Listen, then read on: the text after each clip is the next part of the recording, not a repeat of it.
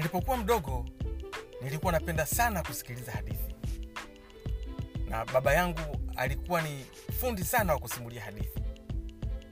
Alikuwa na hadithi nyingi zenye mafunzo na zenye kufurahisha sana, lakini kwa wakati ule sikuona kama zile hadithi zilikuwa ni za maana sana, ingawa kila baba yetu alipomaliza kutusimulia hadithi alitueleza maana hadithi ile na jambo linalotufundisha katika maisha.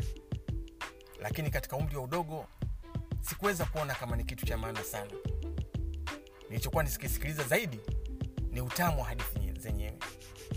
Lakini sasa nimekuwa mtu mzima, kila ninapokumbuka zile hadithi alizonisimulia baba yangu, ninapata maana na ujumbe ambao baba yetu alitaka tuujue. Na kwa kweli nimegundua kwamba hadithi zile zilikuwa na mafundisho mengi sana, na kwa sababu hiyo nimeamua kuwashirikisha ninyi pia baadhi ya hadithi hizo ili muweze kutafakari mafundisho yake. Sasa katika baadhi ya hadithi alizowahi kutusimulia baba yetu, mojawapo au nyingi kati ya hizo zilihusisha wanyama, na ninaweza kusema kwamba wako wanyama watatu ambao ni maarufu sana katika hadithi, wanyama ambao katika kila hadithi aliyosimulia baba yetu lazima mmojawapo alihusika. Wanyama hao ni simba, fisi na sungura. Wanyama hawa wanatajwa katika hadithi nyingi za Kiafrika, na sababu ya kutajwa kwao ni tabia za wanyama hawa, kwa sababu kila mmoja wa wanyama hawa anazo sifa ambazo ni tofauti kabisa na mnyama mwingine. Simba yeye ni mfalme wa wanyama, ni mnyama mwenye nguvu, mwindaji, mwenye akili, mwenye uwezo wa kumshusha hata tembo, nyati au mnyama yeyote atakayetaka kumla, japokuwa umbo lake si kubwa la kutisha. Na kwa sababu hiyo, simba anaheshimika na kuogopwa na wanyama wote, na ndio maana anaitwa mfalme wa wanyama. Mnyama wa pili ni fisi. Fisi ni mnyama anayedharaulika sana, na hii ni kwa sababu ya tabia zake za kijinga. Fisi ni mnyama mwenye tamaa, anayependa sana kula, lakini ni mvivu wa kuwinda, na kwa sababu hiyo mara zote huishia kula makombo au mizoga iliyokufa au wanyama walioachwa na wanyama wenzie. Fisi ni mvivu sana, na kwa sababu hiyo kila anapokuwa anatajwa, basi huwakilisha jamii ya wale ambao ni wavivu, wasiopenda kufanya kazi, lakini wenye tamaa ya mambo makubwa. Halafu yuko sungura. Sungura yeye ni mnyama mdogo sana, lakini mnyama mjanja, mwenye akili nyingi, mwenye hekima na mwenye mambo mengi ya kuchekesha. Ni mnyama ambaye pamoja na udogo wake anaweza akawasumbua wanyama wakubwa, akawapiga chenga wanyama wanaojua kukimbia, na akafanya mambo mengi ambao wanyama wengine hawawezi kuyafanya. Ni mnyama ambaye, kila anapotajwa huwa anawakilisha kundi la wale wenye akili. Sasa katika hadithi moja ni kwamba wanyama hawa walikuwa wameamua kukaa pamoja, walikuwa ni marafiki na wakaamua kukaa pamoja kama familia. Na kwa sababu simba ndiye aliyekuwa mnyama anayeweza kuwinda, basi kila mara yeye ndiye alikuwa akienda kuwinda na kuleta nyama nyumbani, halafu wakala pamoja. Sasa siku moja simba alikwenda kuwinda, akafanikiwa kumwangusha mnyama mkubwa sana, na baada ya kumwangusha mnyama yule akamkokota mpaka mahali walipokuwa wakikaa. Halafu akamwita fisi, akamwambia agawe ile nyama ili waweze kula, lakini yeye anaenda kupumzika kwa muda. Basi fisi alifurahi sana alipoambiwa agawe nyama ile, na mara moja akaanza kuikatakata na kuigawa katika mafungu matatu.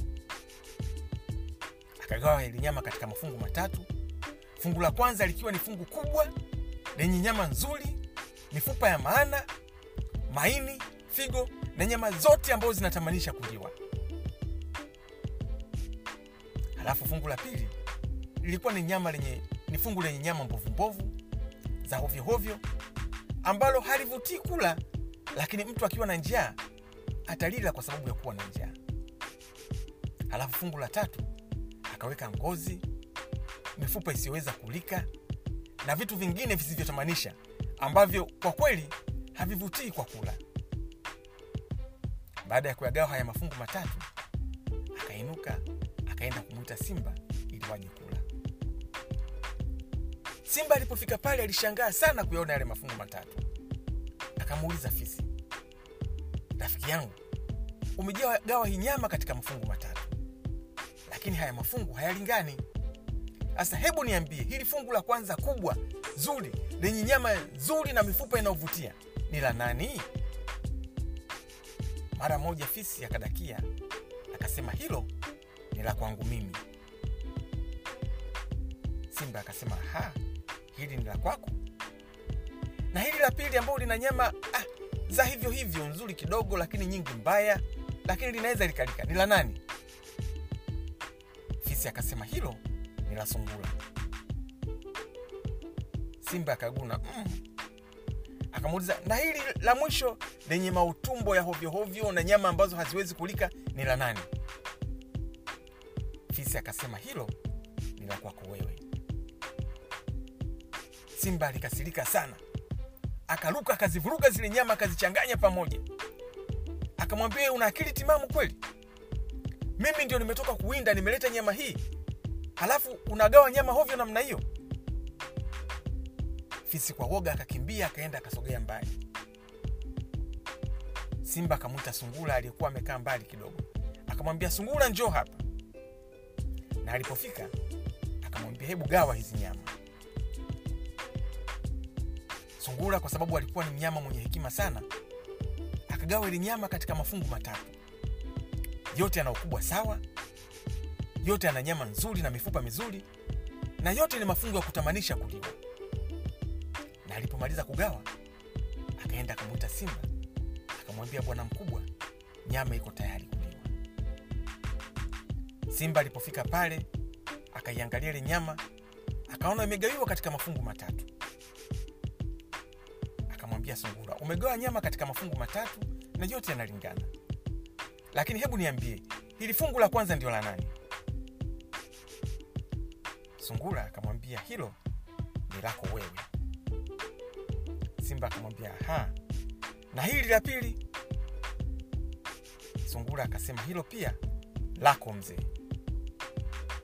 Simba akasema ha na hili la tatu? Sungura akasema na hilo pia lako. Simba akashangaa. Akamwambia sasa ninyi mtakula nini kama hii nyama yote ni ya kwangu mimi? Sungura akasema bwana mkubwa wewe ndio umeleta hii nyama. Na sisi tunahakika kwamba katika kila fungu utakalokula sisi tutapata tu sehemu yetu. Ukila fungu la kwanza naamini hutalimaliza.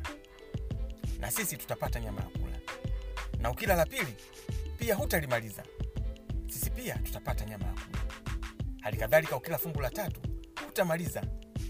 Bado na sisi tutapata nyama ya kula. Huyu nyama ni mkubwa mno huwezi kummaliza mzee. Kwa hiyo hii nyama yote ni yako wewe na sisi tunasubiri rehema yako ili tuweze kula. Simba alifurahishwa sana na maneno yale. Akamwambia sungura wewe una akili sana. Na kwa sababu hiyo kuanzia leo kila nitakapoleta nyama wewe ndio utakayekuwa unagawa nyama hii. Sasa baba yangu alinisimulia hadithi hii nikiwa mdogo. Lakini ina mafunzo makubwa sana. Katika hali ya kawaida ukiangalia unaweza ukasema fisi alikuwa ni mnyama mjinga sana. Anawezaji akagawa nyama yote mafungu mazuri akajipangia yeye halafu yeye simba ambaye ameleta nyama ile akampa fungu dogo ambalo haliwezi hata kulika. Lakini ndugu yangu kabla hujafika mbali hebu tafakari katika maisha yako. Ni kwamba mungu ndiye aliyetuumba. Mungu ndiye aliyetengeneza dunia na vitu vyote vilivyomo vinavyoonekana na visivyoonekana. Akatupa vitu vyote vilivyopo duniani ili sisi tukaweze kuvitawala. Na si hivyo tu akatupa muda wote wa masaa 24 katika kila siku tuweze kuutumia tutakavyo. Lakini hebu jiulize katika muda wote wa masaa 24 katika siku ni masaa mangapi ambayo huwa unampa mungu na masaa mangapi ambao umetenga kwa ajili yako? Unampa mungu fungu gani? Je na wewe muda wote aliyokupa mungu wa masaa 24 unaona kwamba ni wakwako lakini muda mdogo tu pale utakapoanza kuumwa au kupata matatizo ndipo unapomwita mungu na kumwambia aje kukusaidia. Je katika masaa yote ya 24 kuna muda wa kumwabudu mungu wala kumwambia mungu asante kumwimbia kumshukuru kufanya ibada au kufanya jambo lolote la kumrudishia mungu utukufu? Na badala yake unafanya mambo ya kusikiliza muziki unaokupendeza wewe? Kucheza disco au dansi kwenda katika starehe kufanya mambo ya kujifurahisha nafsi yako ukisahau ya kwamba mungu ndiye alikupa muda huo. Ndugu yangu nataka nikwambie ya kwamba kama muda wote unautumia wewe mwenyewe bila ya kumkumbuka muumba wako basi wewe huna tofauti kabisa kabisa na yule fisi. Kwa maana hata yeye alifikiria vivyo hivyo. Aliona yeye anastahili kupata fungu kubwa kuliko yule aliyeleta yule mnyama. Na si hivyo tu pengine mungu amekujalia vitu vingi. Amekupa mali amekupa watoto amekupa magari amekupa nyumba. Lakini ni fungu gani unalompa mungu wako? Hata siku moja huwa unafikiria kuwasaidia watoto yatima? Au watu wenye matatizo mbalimbali? Huwa unafikiria kutoa sadaka? Huwa unakufikiria kufanya mambo yoyote ya kutumia kipato chako sehemu tu ya kipato chako kwa ajili ya utukufu wa mungu? Kama hujawahi kufanya hivyo au kama huwa hufanyi hivyo mara nyingi basi ndugu yangu we pia hufana, huna tofauti yoyote na fisi. Kwa sababu hivyo ndivyo fisi alivyokuwa. Lakini kumbe katika dunia wako watu wanaofanana na sungura watu wenye hekima ambao katika kila jambo walilojaliwa na mungu wao wanamrudishia mungu sifa heshima na utukufu kwa kujua kwamba yeye pekee ndiye anayestahili hawa ndio watu ambao katika muda wote wanatenga katika kumwabudu kumtukuza mungu kumshukuru na kuenenda katika njia zake. Lakini ndugu yangu ngoja nikuambie ya kwamba hata kama ukitenga masaa yote 24 kwa ajili ya mungu mungu hayatumii masaa hayo yote masaa mengi utakuwa unayatumia mwenyewe. Kama sungura alivyomwambia yule simba ya kwamba bwana hii nyama hutaimaliza. Na ndivyo mungu alivyofanya kwa muda wetu. Ya kwamba hata kama tukijitahidi sana kufanya mengi kwa ajili ya utukufu wa mungu hakika hatuumalizi ule muda ambao mungu ametupa. Na kwa sababu hiyo mambo madogo tunayofanya kwa ajili ya utukufu wa mungu sifa heshima na utukufu unarudi kwa mungu lakini bado kwa mungu muda ule unakuwa ni wa thamani sana. Na ndio maana yesu kristo alipokuwa akizungumza akawaambia wanafunzi wake na wale, na wale watu wengine waliokuwa wakimsikiliza. Ya kwamba tafuteni kwanza ufalme wa mungu na mengine yote mtazidishiwa. Kwamba unaposema sasa mimi namtafuta mungu mimi naishi kwa ajili ya mungu mimi nafanya mapenzi ya mungu naenda katika kujinyenyekeza katika njia ya mungu basi mengine yote unazidishiwa. Ya kwamba wewe unakuwa kama sungura aliyeamua kumpa simba mafungu yote na kwa sababu hiyo simba akaamua kumfanya sungura ndiye mgawaji wa ile nyama. Basi ndugu yangu katika siku ya leo nataka nikukumbushe jambo moja. Ya kwamba katika kila jambo unalolifanya katika kila muda wa maisha yako unaoishi mkumbuke muumba wako. Mhubiri alisema mkumbuke muumba wako siku za ujana wako kabla hazijaja siku zilizo mbaya. Kwa maana ya kwamba kama ukiwa mzima una afya njema unatembea basi huu ndio muda wa kumshukuru kumwabudu na kumtukuza mungu wako kabla hazijaja siku zilizo mbaya kwa sababu ukisubiri umwe au upate matatizo ndio mgeukie mungu basi hakika hutakuwa tofauti na fisi ambaye yeye aliamua kumpelekea simba fungu lisilofaa. Ndugu yangu na kukumbusha ya kwamba utafute kwanza ufalme wa mungu na mengine yote unasikiliza shuhuda za yesusi nakuombea sana uwe na amani. Mimi mtumishi wako mchungaji gogi nchilewa nakutakia siku njema